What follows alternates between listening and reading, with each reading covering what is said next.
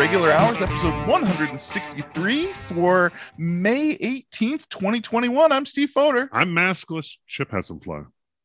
And I'm Pam Bador, who has hugged a lot of people this week. Chip, this is the best Zoom meeting we've we've had in the last 15 months. Your your sound is so clear, your picture is so clear. It's almost as if I'm here.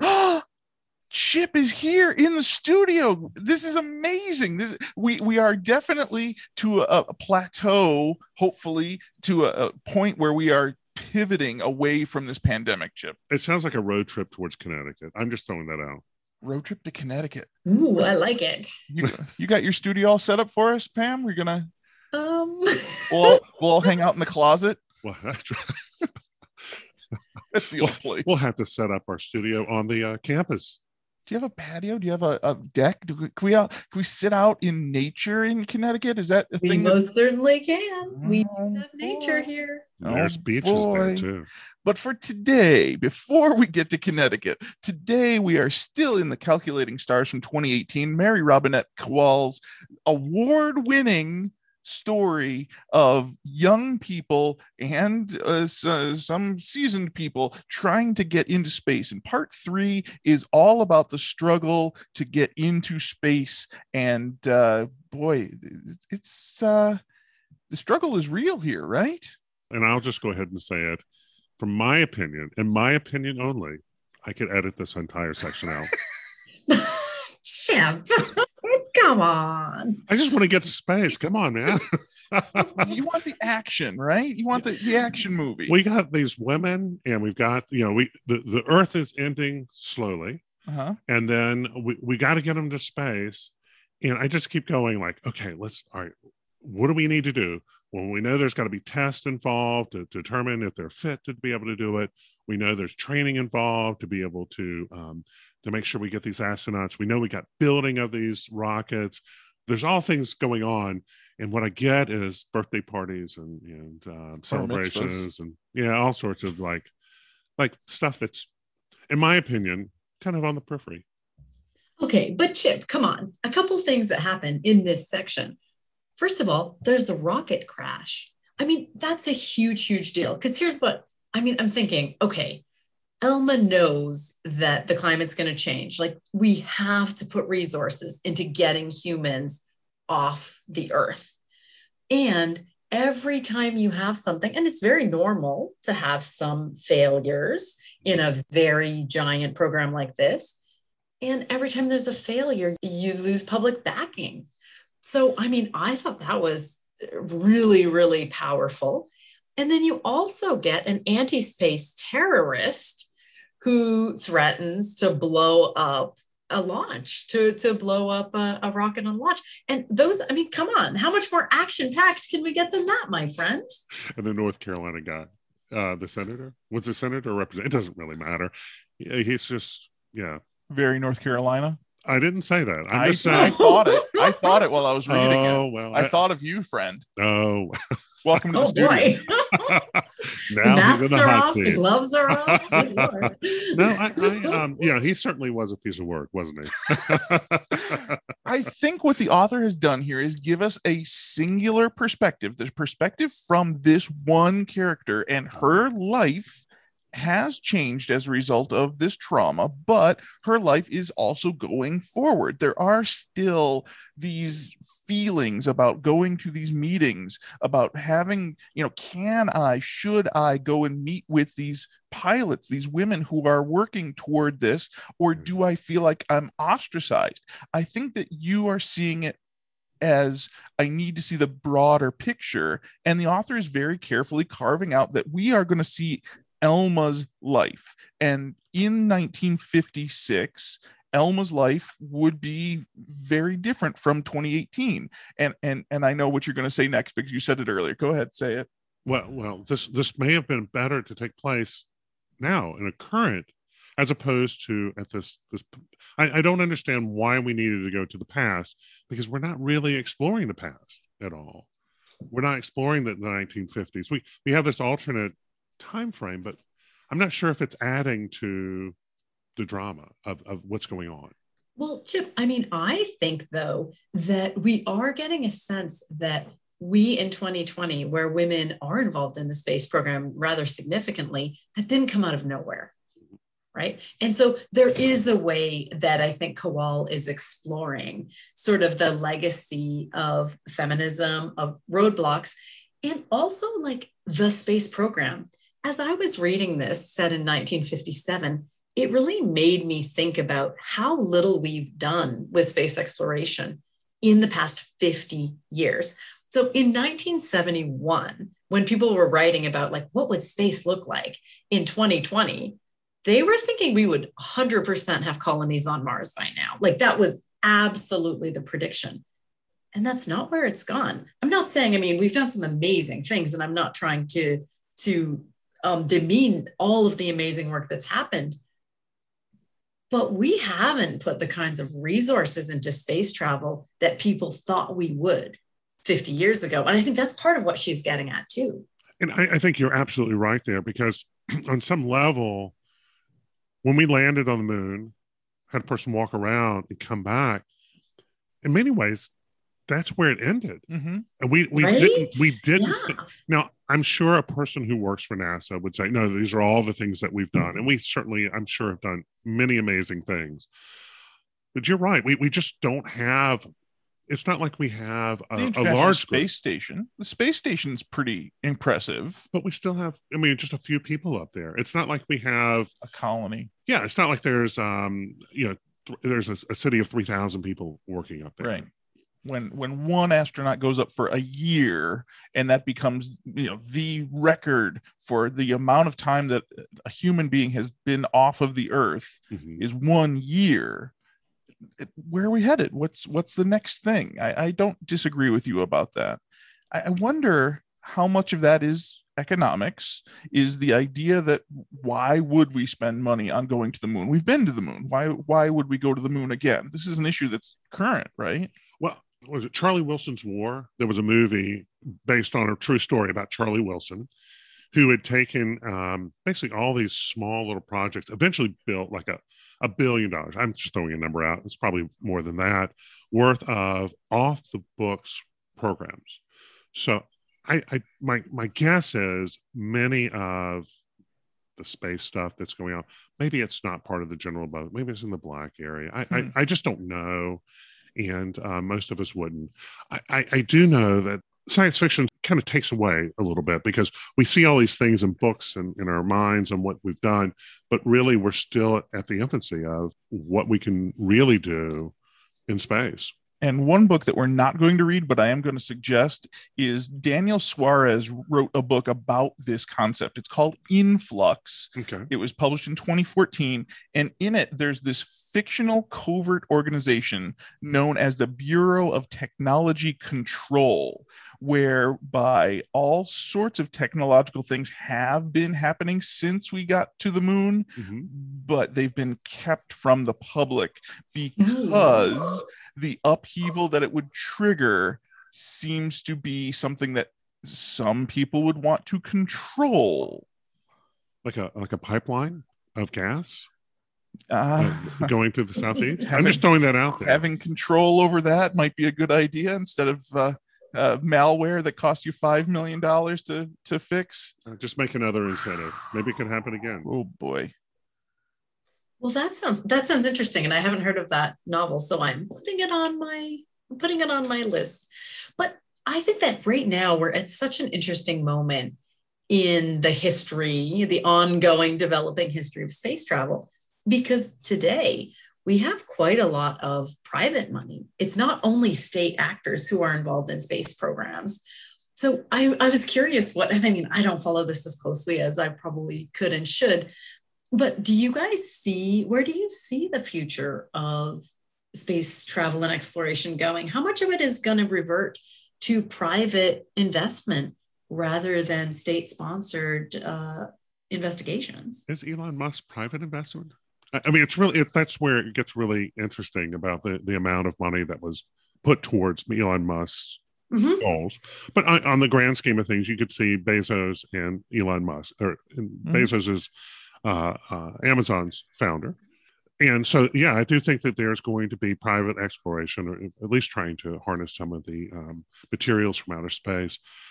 But we're also having this point where you know China just landed, as far as our recording, just landed on Mars. Um, a rover, yeah, not not a person, not a rover. person. But at what point do you start claiming territories? Like this is now, you know, think of Antarctica, how it's kind of divided up. Mhm. Like, you know, this is the United States and this is another country's version. So they can do that type of testing. Do planets? I, I there's got to be some some kind of agreement on that. Who gets to claim the resources from an area that gets It- that gets you know that gets landed on? It's a big question for sure. When an asteroid comes through and it's full of gold, it, who gets to be able to claim that gold? You know, is that something that might happen? Yeah.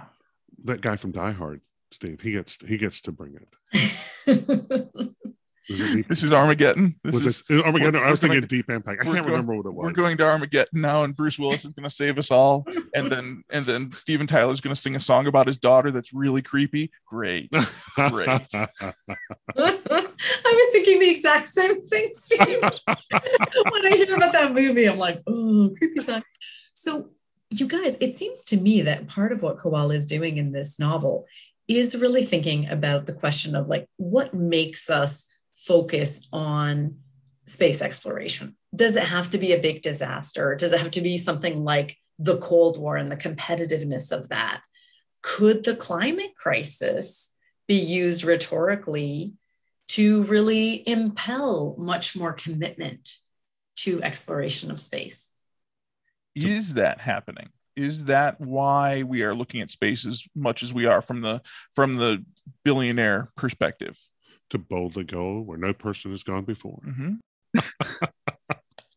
this this this rhetoric eh, where are we who are we what are we doing is the economics of it viable should we be investing in it well, eh, well, there's there's a couple of eh, things that we could certainly many things we could talk about, but on one level, yeah, the economics is having those resources may allow us to to do things. Imagine a world where we don't have to use fossil fuels.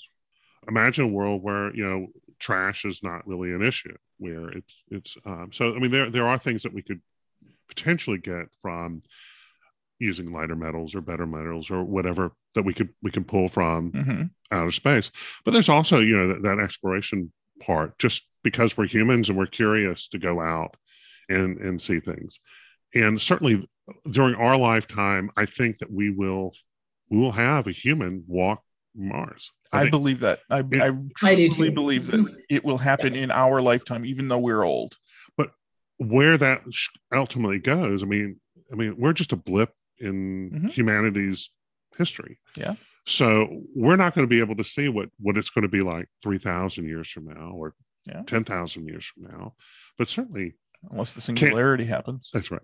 Well, he- here's an ethical thing: Is it okay to go to a, a place like Mars and create an atmosphere? You're changing. You're changing a planet. the prime directive says that you can change the atmosphere as long as you're not affecting the people and there's no people so Well, i, I, think mean, you're fine we, we're there are living things there. Is it okay to are to there they're living things on mars There are.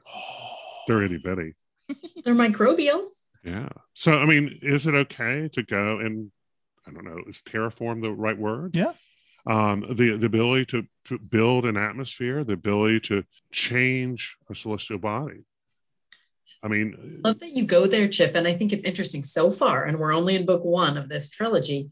Kowal isn't even thinking about that. From Elma's perspective, the earth is about to expire. Therefore, we've got to find another place to live. So, and I think, I mean, that's the argument that's being made. And so, the sort of ethical question of how we think about existing humans and humans of the future then is weighed against the ethical concerns of microbial life. and we are certainly looking from a female perspective. This is a very feminist perspective in this book. And the idea of who should go into space becomes a, a, big part of this section. And in my opinion, Chip, I think that humans will set foot on the face of Mars in our lifetime. Mm-hmm. And I believe that the first human to do so will be a female human. I think that it's important that we bring equality and equity into space travel and I think that Mary Robinette Kowal is writing from a feminist perspective in this book that it's important to see the equity and equality in the genders. So I, I, I think that she talks a little bit about that. I, I don't necessarily think gender specific is important, but I do think that if you think of pilots, so pilots have a, a certain height, weight, they are not um, Sasquatch like like Steve and I. Yeah, we are not pilots. Yes, I mean they would have to. Disclaimer: Chip and I are not pilots. So so you would have to be a, a bigger. You have to build a much bigger. Um, but big doesn't really matter in space because I mean it's just whatever it is. There are female jockeys. Mm-hmm. Okay, there, there are female pilots. So I, I think that it's perfectly reasonable to assume that we will have mixed sexes going in. So male and female making the, this journey. I think the argument of this, if they're going to colonize another planet, that um, yes, I think you have to have both sexes I to think, be able to do that. I think that's how that works. Yeah, I, I mean, unless it's magic. I, I heard it's magic, but but I mean, I, I think that that's a. I think it's perfectly reasonable to assume that that uh, that we will have good people mm-hmm. doing it, the uh, right people, as as opposed to uh, gender uh, specific. I, I absolutely agree, but I think that we need to make sure that we look for the right people and find the right people and not discount half of the people on the planet, a little more than half of the people on the planet, as Kowal is kind of showing us that they were doing in this alternative history. Well, in the past. And that's exactly why she wrote this as an alternative history instead of setting it in 2020, I think, is because, of course, today I don't think you would consider sending off a big a I mean, think about all the recent movies of people going to movies and TV series of people going to, to Mars, and there have been quite a number, and they all have mixed gender crews. Mm-hmm. Maybe they'll have Katee Sackhoff. we need Starbuck. yeah. Starbuck. Hilary Swank, in a way. Hilary Swank. Hilary Swank. She she made a great astronaut for sure. She did. Anna Kendrick. Anna Kendrick. Yeah. yeah. So they're all like good looking. And uh, well, okay, we're talking about Hollywood. uh, George Clooney's like still floating out there. now, not to take us away from this very important question of representations of hot astronauts on TV, but Kowal also is really, really interested, and I think she kind of doubles down on her interest in mental health and um, and how we talk and think about mental health in this novel. I was really impressed with this part of of the novel. So I was thinking differently on this because I recognize how challenging it is when you start going at uh, military programs mm-hmm. and NASA programs too, and all the physical requirements and the mental requirements. And she did a really good job when we went through a, a, test in there where something was placed in her ear and she had to regurgitate all the, the stuff that, that she had to do. They were asking her questions and she was responding. Certainly, it was a very stressful situation for her.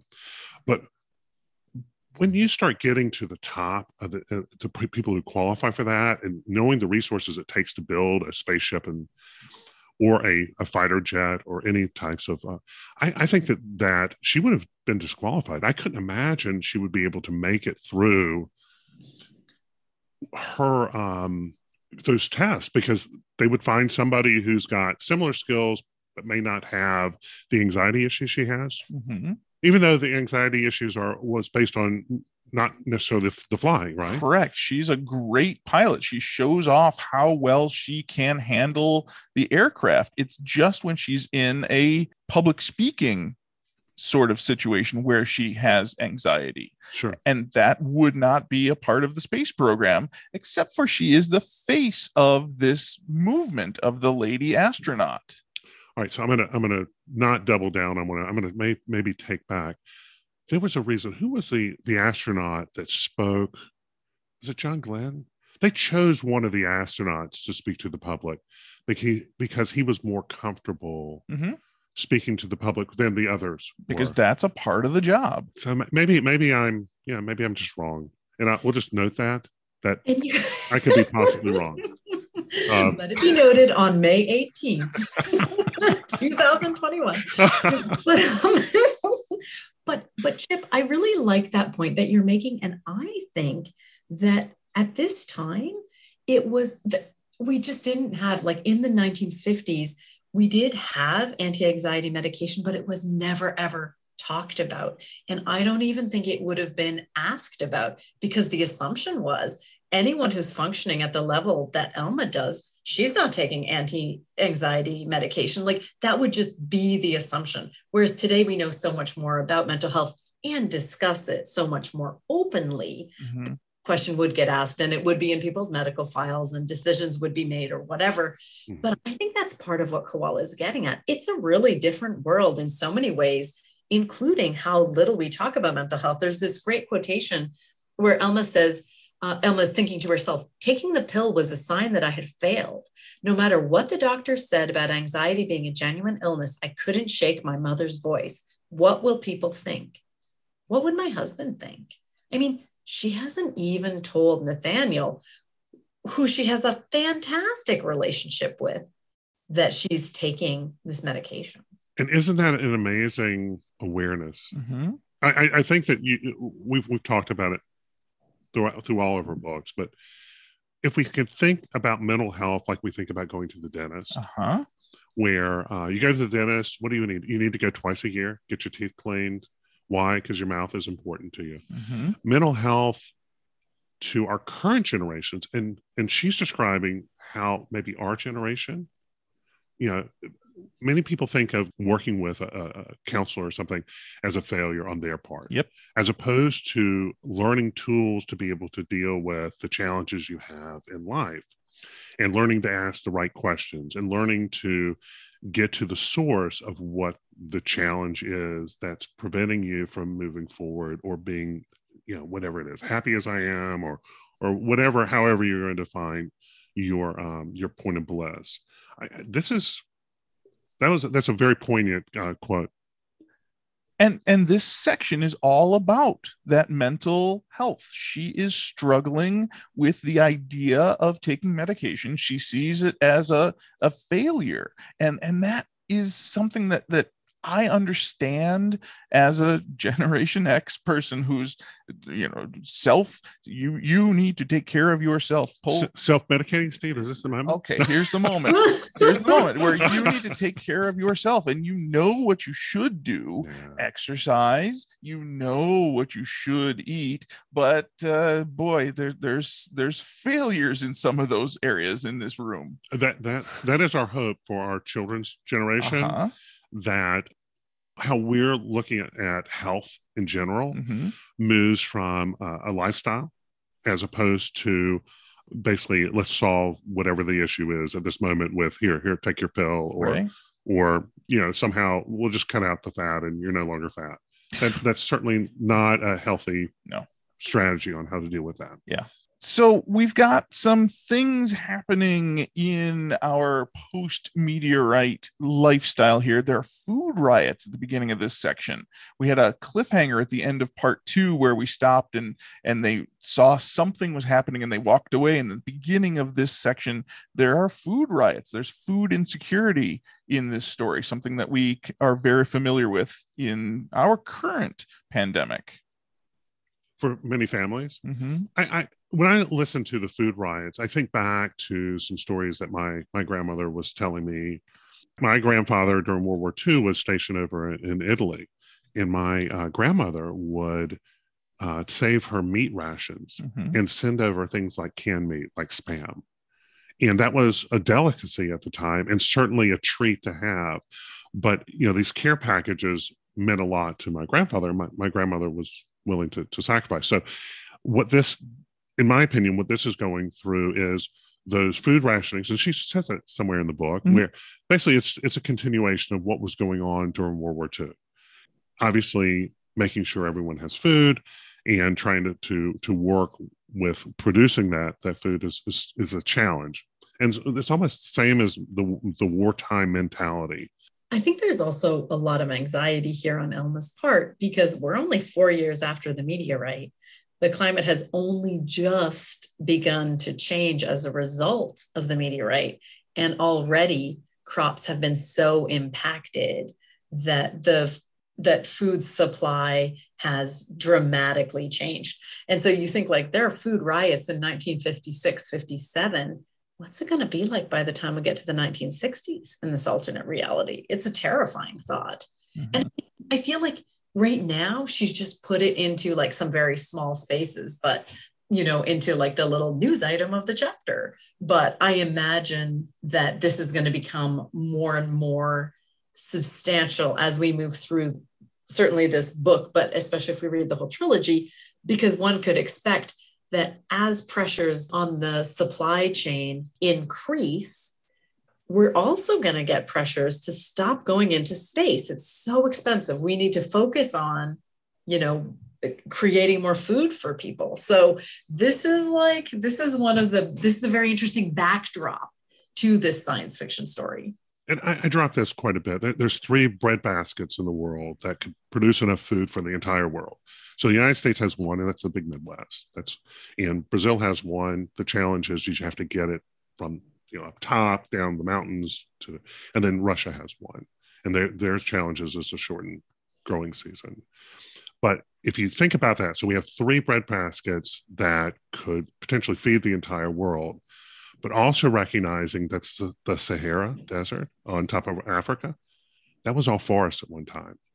So the earth changes tilt, weather change, whatever ended up happening. So that's all sand now.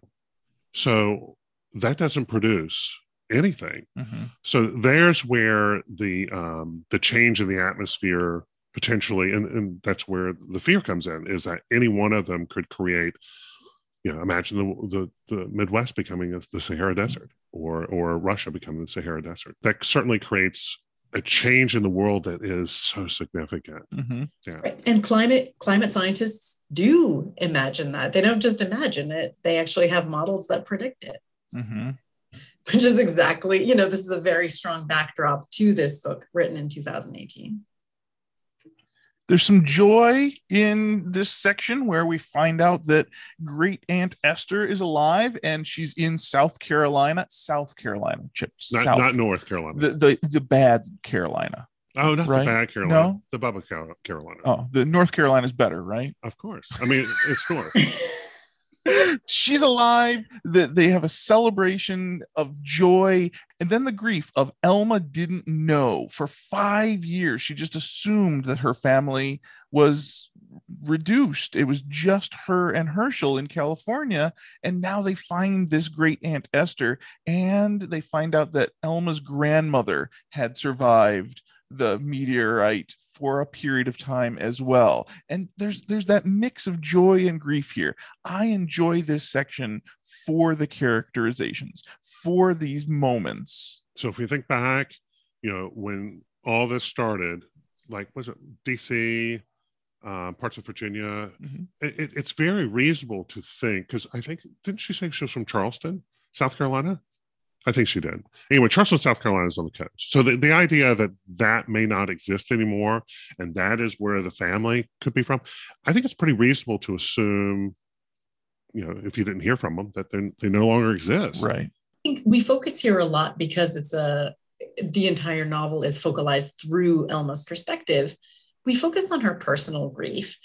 But I think that there's like in the background, there's this sense of cultural grief. And when we think about that. Like, imagine losing, I mean, most of the Eastern seaboard and most of its inhabitants are just gone. You know, it's a, it's a shocking thing to consider when you think about the amount of cultural grief and trauma, for example, that happened at 9 11. It seemed like such a just an enormous cost of human life but when you think about a disaster like this, it's just a blip compared to something like this. And so I do feel like I think that Kowal is very subtle in the way she represents the, the broader cultural grief. And I mean, I'm not sure how I feel about it because I like the focus on the personal grief, like you do, Steve. I like it very much. I feel like I'd be curious to have a little bit more discussion or description or pointing to that bigger trauma for the entire country. And I believe that's what Chip's issue with this section is too. Yeah. The broader story Yeah. is, is would be more interesting to you and and maybe to Pam as well. I love the individual story. Right. I think the individual story, the care, it's all about characters for me. We, we've had this conversation for almost a year. I need a character whom I care about. And at this moment, I care about Elma and her very narrow focus. So, so Philadelphia did survive. So Rocky Balboa can can still exist. I do. I do. Get some eggs. Adrian. Adrian. Good. I got I got chills down my spine when when the author turns us to uh, yet another very narrow, very specific moment where Elma is in public and she's already anxious about being in public and somebody realizes who she is and turns to her. And Elma thinks to us the the reader oh boy here it goes. She's going to say she saw me on TV and she admires me blah blah blah. I don't want to hear it. I don't want to have this moment and then the author turns it on us and instead it is a childhood friend who recognizes her as Elma Wexler from when they were 10 years old. There, this touching moment, this moment of nostalgia in the middle of this broader issue. And when they said they didn't discuss their parents, Mhm. that was part of that. Like, oh, They yes. Don't ask anymore. Yeah. oh, what what an adult, what an adult realization. Mhm. Oh, certainly, yeah. you don't ask that question anymore because you know how many people are suffering and you just don't ask anymore. You wait maybe maybe somebody will say my parents are doing well but you don't ask anymore. That's i think we're going to get to that point with our pandemic right now is we're not going to ask how are your parents? because they might not be anymore. Well, in fact, last night I was out, and that was one of those questions. The person I was talking to had lost like four or five family members during this time. And what do you say uh, other than I'm sorry? Yeah. Yeah. What what do you say? I despise the I'm sorry. I, I understand what you mean by that, but it it's so meaningless to the person who you're speaking to. And and I I just that those words get me. It's like a Facebook like, though. It, it's basically an acknowledgement. It's an acknowledgement. I understand that, but what do you say? What what words are there? And and she is doing a great job of showing us how that trauma is playing upon us. I thought it was very interesting when we find out that Hershel had polio as a child, which had she mentioned that earlier or that came as news to me in this part three? I, I, want- I want to say it was important because FDR had polio. And I mm-hmm. think it was just an acknowledgement of the, the time period. Mhm. and that we still were dealing with many of the diseases or challenges that vaccinations have made such a, a wonderful progress to eliminate. Uh, let me ask, answer your question, Pam. She did mention it before, but she did it in such a subtle way Okay. that But I missed it. did not bring it up when it came up because I knew what she was doing. She mentioned his crutches. yes, I knew that he was on crutches, but I didn't know why until this. This was the moment where she she's doing the magic of the reveal here Okay. and showing us this character is suffering his own issues and has his own trauma to deal with and her childhood of being the sister of somebody suffering from polio she has some background to tell us about how children work here Could it, could it also be saying, or could the author also be trying to articulate that suffering is just part of the human existence? Hmm. That we're always having, we're, we're surrounded at any point with some form of suffering. Hmm. And some suffering is i want to say milder maybe maybe to the individual right debilitating but certainly the end of a, a world is much grander than a, a, an individual suffering. But on the grand, I mean, on, on the, the big part of it, you know, life is a mixture of, you know, whatever blessings you, you have at the moment and some form of suffering that you have to work through. Yes, I do love this book, Chip. You're right. Excuse me. Let me let me take the tear on my eye. Good job, Chip. Thank You you. found you found it. Uh, You found a good message in this part that you that you thought we could just jettison out the out the airlock. That's fine. By the way, in totally unrelated news, but I just want to share with you guys, I was talking about the COVID vaccine with my mom this week, and she told me that she had polio as a child and she remembers when the vaccine came out and she was fine. But I never knew that. How did we never have this conversation? It was just normal. Conversation with my 75 year old mother before, and I'm reading about Hershel's polio. It was just one of those like weird synergistic moments where I thought, whoa, what a strange world we live in. That's what the book club can do, Pam. Mhm. all of a sudden, all these things that you never knew, all of a sudden get revealed somewhere.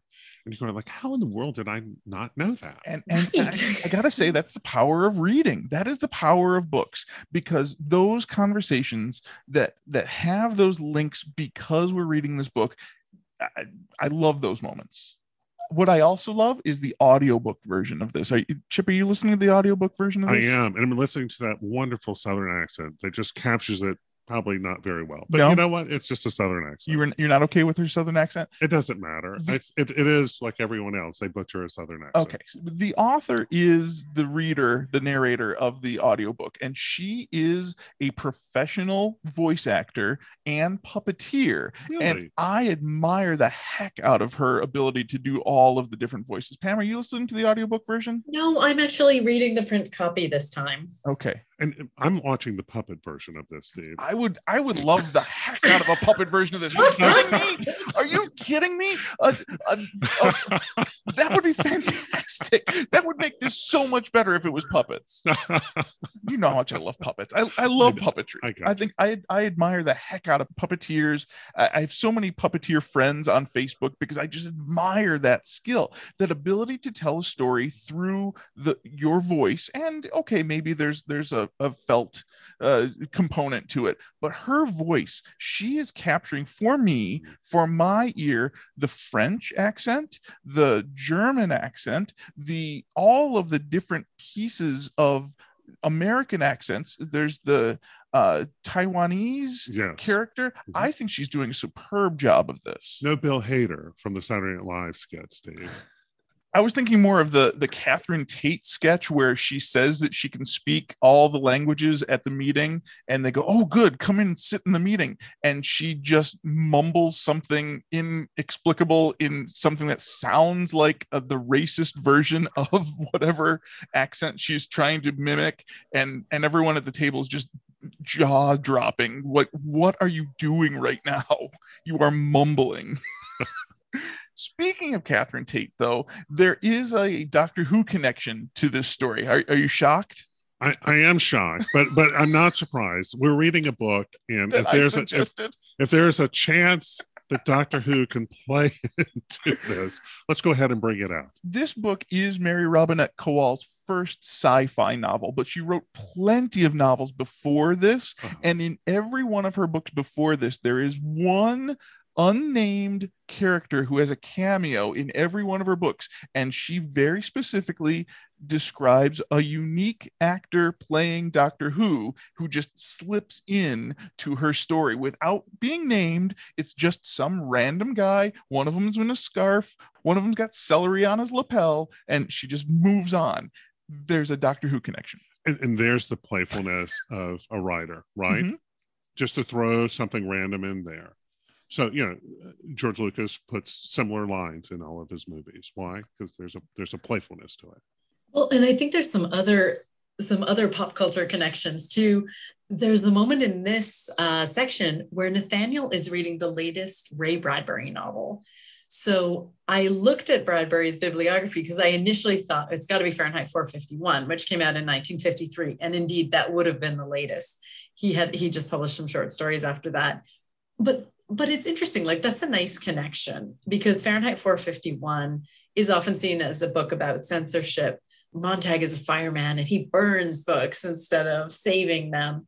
But it's interesting because um, Montag is really impacted by meeting this woman, Clarisse, who kind of helps him to see the error of his ways and to sort of get at the um, the ills of their society.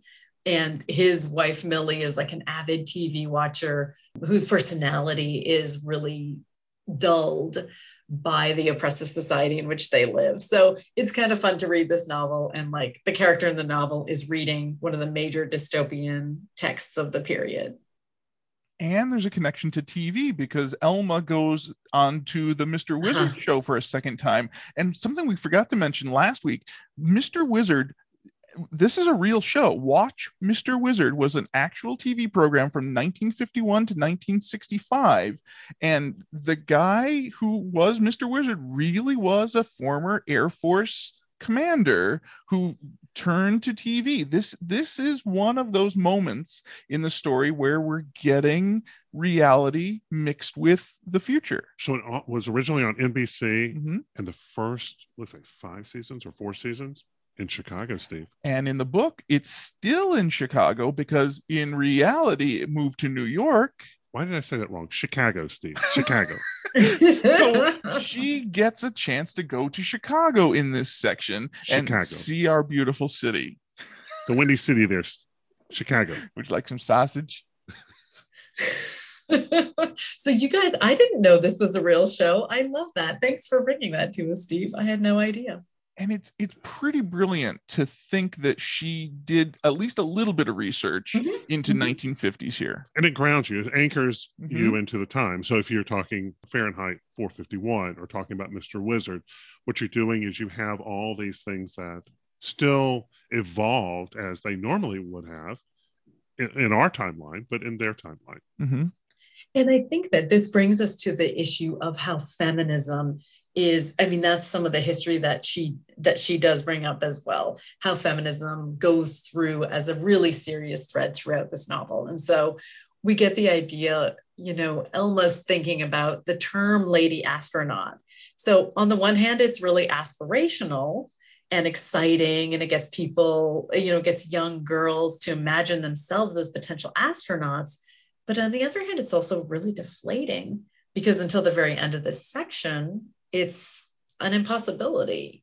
She's very thoughtful in her analysis of the gender dynamics that she lives within.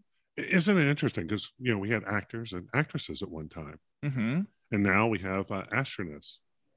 And I made that word up for you. Right, that's good. Astronix and, and with S with E S S. Anyway, no, but now they're all actors. Mm-hmm. So you, are correct in the sense that you know, lady astronaut is not the correct term. The term right. is astronaut. Absolutely, and, and and that line between you are the inspiration to these young girls. You are being put on the pedestal so that you can do this, therefore they can do this. That's wonderful. But the other side of that coin is you are somehow secondary because you are divided. This division is not equitable. They're an astronaut. And, and period. That, that, may be growth also. I'm gonna use race as an example. Mm-hmm. So, uh, um, our character may be Black Panther. Maybe if it was released today, it'd just be Panther or something of that nature, where the name, um, I'm sorry, the race of a character is not the defining factor. Right. So, I mean, anyway, it just seems that you know we have a lot of evolution in, in how we use the English language, and this seems to be you know part of the growth of society over time. And I can't say that I don't see your point that this doesn't need to be 1950 for this. It mm-hmm. might have actually been better if it was the struggle in 2018 because we are already into a, a mindset where equality and equity are important to us and not focused on the 1950s version of that. I, I, can't disagree with that. It does allow her to remind us of the history of feminism, which she definitely does throughout. So, I mean, I think there are two there are two moments of office politics that I think are really fascinating here. And even though they're very based in the 50s, they're not unfamiliar to women working in offices even today. So there's this great moment where there's a Senate hearing and there's a senator who seems to not understand what Nathaniel is explaining. And so Elma decides like she is going to have to go and explain this to him because he is not going to be able to say, oh, clearly this can't be understood by anyone if it's understandable to a woman. And so she actually, it's very clever. She makes use of his misogyny to get what she wants in that scene. And she's very charming and clever about it. And she has taken an anti anxiety pill in order to do that effectively because this is a public speaking engagement, not a flying one.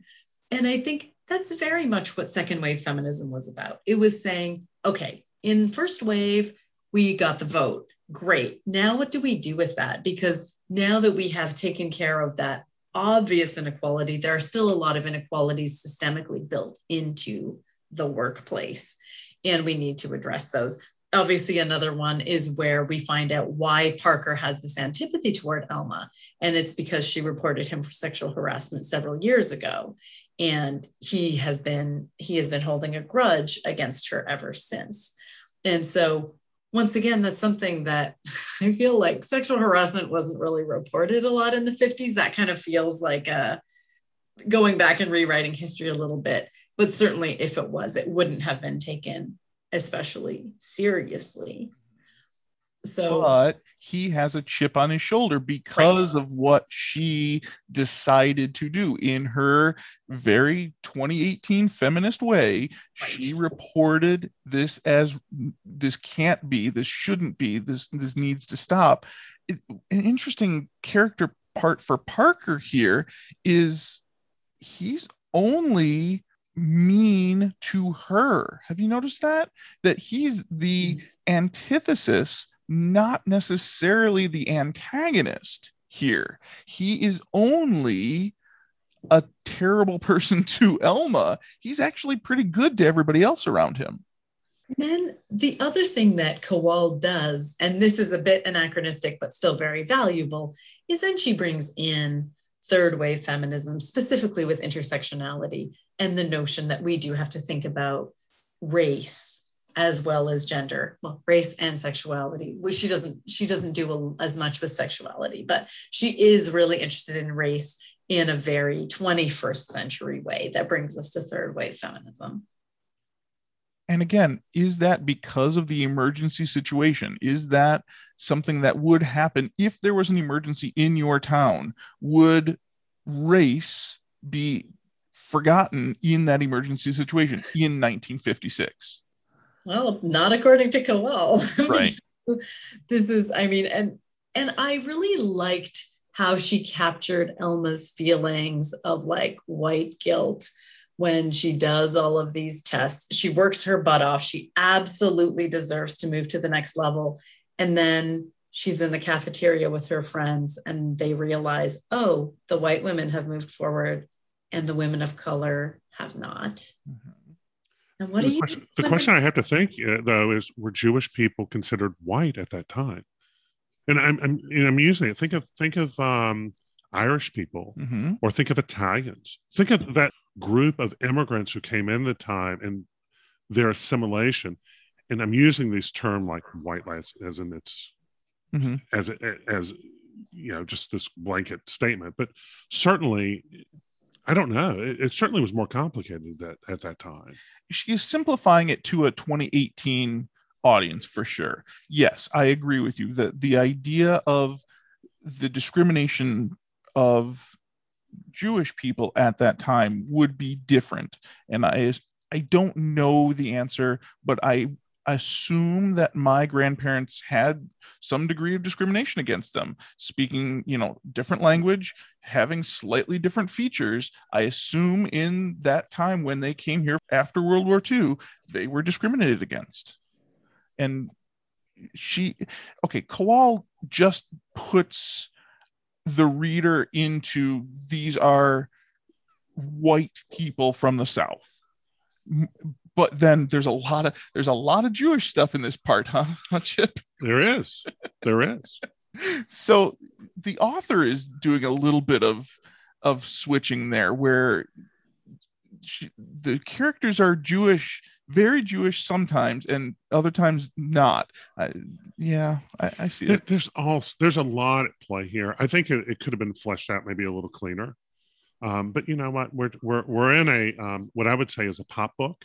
Yeah. and it's you know as I would say, we need to move the story along. And you guys are like, give me more characters, and I'm going, just let's move the story along. Let's get to Mars. right? Isn't that the goal?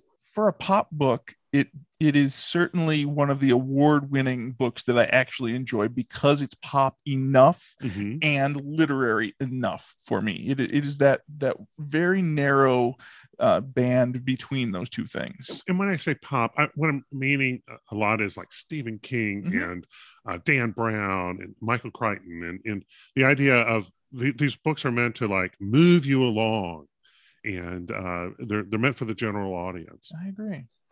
But I'm with Stephen thinking that I think she really does capture that middle ground where she manages to have really good pacing as well as good character development and pointing, but not leaning too hard into really important cultural uh, and philosophical issues. So I think it's a really well done story. And this section comes to an end, and we're we're nearly wow, we're nearly at the end of our exploration of this book completely. Next week is our last week with this book, but this section comes to an end here, right, Pam? Well, yeah, and I think it points it points all of us to like an exciting close, which I'm imagining Chip you'll enjoy as well. So Elma's just just getting to the end of her astronaut testing.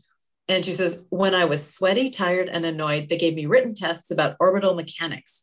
With each round, there were fewer and fewer of us. Some hadn't been able to get through a crucial part of the testing. I nearly didn't make it through the run uphill, and other women changed their minds. Those of us who stayed, though, had an odd mix of camaraderie and fierce competitiveness. We were, after all, pilots. And I kind of like that as a chapter close that leads us to the final quarter of the book, because now we have this idea they're about to be transformed from pilots to astronauts. And of course, it makes sense to look to your pilots when you're looking for who do we want to be astronauts? But like, it's a very, very different thing. And so that notion of camaraderie and competitiveness, like these are strong, fierce women. It's going to be pretty cool. And I keep thinking of those um, specialized military organizations, Navy SEALs, where Uh-huh. the people are always prompting you. You know, Steve, you, you can quit. Pam, you, you can quit anytime you want to. And then at the same time, you're the person sitting next to you is like, no, hold on, keep going, keep going. Mhm. Because what it what is it? It's that endurance. Can you continue and move to the next step? That is the difference between a person who makes it through uh, like a Navy SEAL program and a person who is really, really good, but just not quite there yet. Hmm. That that, that is you're moving to the elite, and astronauts have got to be considered the elite of the elite. Mhm. So that is going to propel us. That's an astronaut pun into into the fourth part of this book, the final few chapters. Your assignment for next week is chapters 30 through 39, the end of this story, and we'll see how far we can get. Those, those, are- that's a lot of astronaut words there. We'll see how we'll see how far we can get. As boldly as we can. Gene Roddenberry is going to be very happy, I think. Is he smiling down on us as we're reading this utopia dystopia with with a, a whole batch of Armageddon, including Bruce Willis? We've we've this book's got it all, and a bar mitzvah. there you go. Well, you know, we got to have a party. That's, oh, there's a party. That's good. Time for a party for sure. I don't know, Chip. I think we have enough information to survive another week. What do you think? Only if we can come back next week, Pam. Agree. I'm in. I we're gonna finish this up. We're gonna get to the next book and then uh, see where we can go from there. We can we can come back and be in the studio. This is fantastic, Chip. Glad to see you. I'm I'm happy to be here, just like the old days, Steve. Just like the old days, pre-pandemic. the before, the before days. So, so our assignment is to read this, go out and hug a bunch of people, shake some hands, and go meet some people. And then we'll record on Pam's deck in Connecticut. Yes. Excellent. we would love to hear from you. What are you doing? How are you doing? Give us a call or a text. Our phone number is 805 410 4867. Our website is sandwiches at irregularhours.com. Our email sandwiches at irregularhours at gmail.com. We're on Twitter and Instagram and Facebook. We're on Apple Podcast and Spotify and YouTube. We, we'd love to hear from you. We would love to see you. Hopefully, we'll see each other very soon. I want to thank you again for listening to Sandwiches at Irregular Hours. I'm Steve Foder. I'm maskless Chip Hassenfluss. And I'm Pam Bedore. We'll see you in the future.